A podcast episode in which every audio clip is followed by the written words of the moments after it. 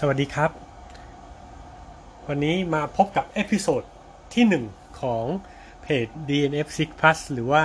DNF 6บวก แล้วแต่จะเรียกนะ ถ้าพูดเนี่ย ยาก ส่วนใหญ่คนเวลาจะถามว่า ลุงเพจ DNF ใช่ไหม ครับเพจ DNF ก็ได้ครับ วันนี้จะคุยให้ฟังเรื่องว่าทำไมทำไมเวลามาวิ่งเทลมันมีตัวเลขอะไรเยอะแยะไปหมดเลย บางคนก็สนใจบางคนก็ไม่สนใจจะสนใจก็ได้ไม่สนใจก็ได้อย่างอย่างที่เป็นอยู่นี่แหละครับ แต่ว่าถ้าเกิดว่าเราสนใจมันขึ้นมาแล้วเนี่ย เราเราเห็นอะไรบ้าง เราได้รู้อะไรมันเพิ่มเติมขึ้นมาบ้างนะสิ่งที่เป็นตัวเลขที่อยู่ภายในข้อมูลของการสมัคร ยิ่งโดยเฉพาะเดี๋ยวนี้เวลาเราไปขึ้นอยู่กับ เลสของเราไปขึ้นอยู่กับ ITRA เนาะ International Trail Runner Association สมาพันธ์นักวิ่งเทลนานาชาติ เขาก็จะมีตัวเลข 2 ตัวที่เขาบอกว่า 2 ตัวนี้เป็นตัวตัวตัวข้อมูลแรก ๆ ของสนามที่จะบอกให้รับรู้โดยทั่วกัน 1. คือระยะทางแน่นอนไอการวิ่งเนี่ยมันมีระยะทางที่ต้องวิ่งอยู่แล้วนะครับ เป็นเป็นระยะทางในแนวราบสองสองคือความสูงที่ต้องต้องไต่เพื่อข้ามไปให้ได้ และไอความสูงนี้เนี่ย มันเอามารวมๆกันทั้งเลสเนี่ยได้เท่าไหร่ และถูกตั้งชื่อว่า elevation gain นะครับ ภาษาไทยไม่มี การบัญญัติศัพท์นี้โดยตรง แต่ถ้าเราจะทำให้มันใกล้เคียงกับไอความหมายที่เขาตั้งไว้คำภาษาอังกฤษที่เขาตั้งไว้เนี่ยมันคือค่าความสูงสะสม ระยะไต่สะสม ระยะไต่รวม ความสูงรวมนะมันชื่อวนๆอยู่ประมาณนี้นะครับที่ที่ที่เรียกว่าเป็นความสูงเพราะเนื่องจากว่ามันวัดในแนวดิ่งเลยนะ ว่าเราต้องข้ามไปข้ามไอความสูงเนี้ยรวมกันแล้วทั้งหมดเท่าไหร่ เช่นโป่งแยงหนึ่งร้อยความสูงสะสมอยู่ที่สี่พันกว่าจำตัวเลขไม่ได้นะครับ แต่ว่าสี่พันกว่านี่แปลว่าอะไร ประเทศไทยเนี่ย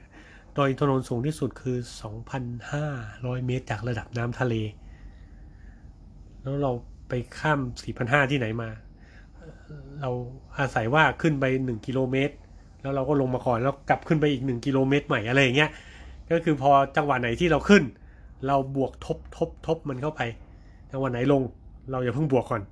เราขึ้นมาอีกที่ก็บวกทบทบทบเข้าไป จนกว่าจะจบเลสเนี่ย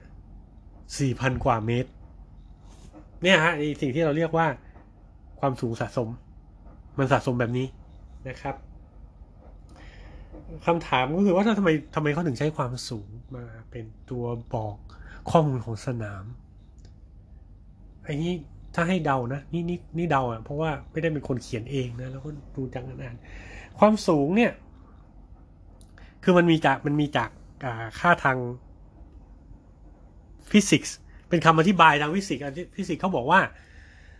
ที่ความสูงค่าหนึ่งเนี่ย ไม่ว่าเราจะขึ้นไปด้วยวิธีไหนเนี่ย มันใช้พลังงานเท่ากัน ในการเอาของชิ้นนั้นขึ้นไปวางบนที่สูง ไม่ไม่ว่าเราจะพาตัวเราขึ้นไปบนที่สูง ด้วยการขึ้นไม่ว่าจะเป็นทางขึ้นลาดลาด หรือปีนขึ้นไป เราใช้พลังงานเท่ากันโอ้แต่ว่าไอความรู้สึกเหนื่อยเนี่ยมันเป็นเรื่องของกำลังพลังงานกับกำลังนี่คนละอย่างกัน เดี๋ยวคุยให้ฟังอีกทีนะครับมีสรุปเนาะมี2ออย่างก็คือว่ามีระยะทางและมีความสูง ที่เราต้องรวบรวมมันจนครบเพื่อจะได้ได้ตามที่เลสกำหนดนะครับ ทีนี้ไอ้ค่า 2 อันเนี้ยทาง ITRA เขาก็ว่าพอให้มา 2 ตัวเนี่ยทำไงเขาถึงจับมารวมกันได้ เนื่องจากมันเป็นคนละแนวกัน ภาษาเลขก็เรียกคนละมิติกัน ตัวหนึ่งเป็นแนวนอนตัวหนึ่งเป็นแนวตั้งอยู่ๆเอาแนวตั้งกับแนวนอนมารวมกันเนี่ยมันเป็นไปไม่ได้ในเชิงในเชิงฟิสิกส์ เราก็เลยเรียกมันในเชิงของความรู้สึกแหละว่าเป็นอินเด็กซ์นะครับ สร้างดัชนีขึ้นมา ตัวชี้วัดขึ้นมาว่า ถ้าตัวเลขของความสูงที่ตัดมาเป็นนับทุกๆร้อยเมตรน้ำหนึ่งเนี่ย มาบวกกับระยะทางที่เป็นกิโลเมตรเนี่ย ถ้าจับมารวมกันแล้วเราเรียกว่า km effort km effort แหมต้องออกเขาเขาเรียกแบบบ้านๆแล้วกันนะ เรียนเรียนภาษาอังกฤษแบบบ้านๆมา กิโลเมตร effort เนี่ยคือการรวมกันของระยะทางที่เป็นกิโลเมตร และระยะทางที่ทุกๆ100เอ้ยความสูงโทษครับ ความสูงที่ 100 เมตรทำหนึ่งเช่น ความสูง 4,500 เมตร เราก็นับแค่ 45 เป็น 45 กิโลเมตร effort เพราะฉะนั้นถ้าเกิดว่าเป็นโป่งแยงเป็นระยะ 100 กิโลเมตร พอดีเป๊ะนะ เราก็ 100 บวกกับ 45 ได้เป็น 145 กิโลเมตร effort พอได้เป็นกิโลเมตรฟอร์เสร็จแล้วทาง ITA ITIA เขาก็สร้างช่วงของ KM Ford เพื่อจะบอกเป็น ITRA point คราวนี้แหละครับออกมาเป็น ITRA 4 ITRA 5 อะไรก็ว่ากันไปเถอะ มันยังมีช่วงของตารางอยู่นะครับ สรุปว่า ที่พูดไปตั้งแต่ต้นมันเป็นตัวเลขตัวเลขตัวเลขเนี่ย มันคือการบอกแวดล้อมของสนาม บางส่วนออกมาให้ให้รู้ตรงกันนะครับ โดยที่ไม่ได้บอกตามความรู้สึกอีกแล้ว บอกออกมาเป็นตัวเลขแทน เพราะว่าถ้าบอกเป็นความรู้สึกมันเสี่ยงว่า คนนึงแข็งแรงอาจจะบอกว่าง่าย คนนึงไม่แข็งแรงมากอาจจะบอกว่ายากอะไรเงี้ย แต่ว่านนี้เอามาเป็นตัวเลขเลย แล้วหลังจากนั้นเนี่ย เราเนี่ยเป็นผู้รับสารเนี่ยรับตัวเลขพวกนี้มาเรามาพิจารณาเทียบกับตัวเราเองว่า เรารับมือกับตัวเลขแบบเนี้ย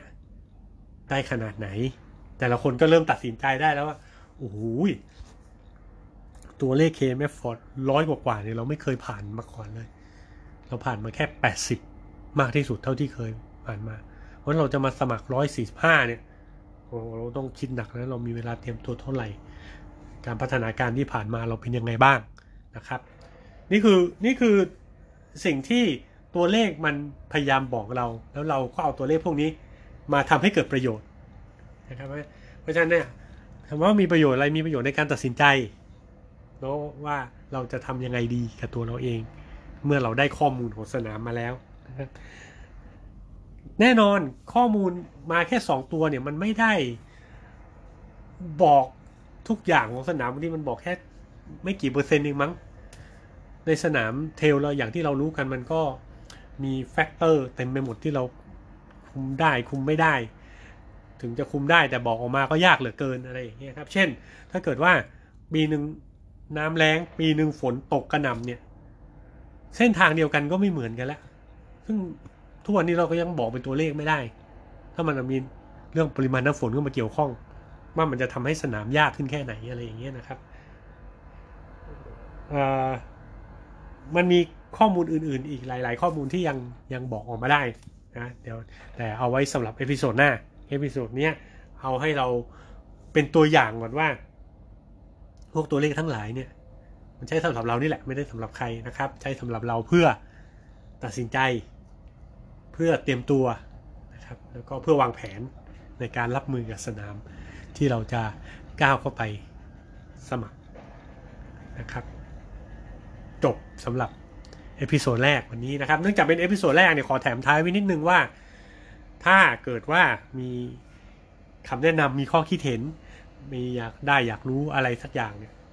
หลายๆอย่างก็ได้นะครับเช่นช่วยแนะนำมาด้วยนะจะได้ปรับปรุง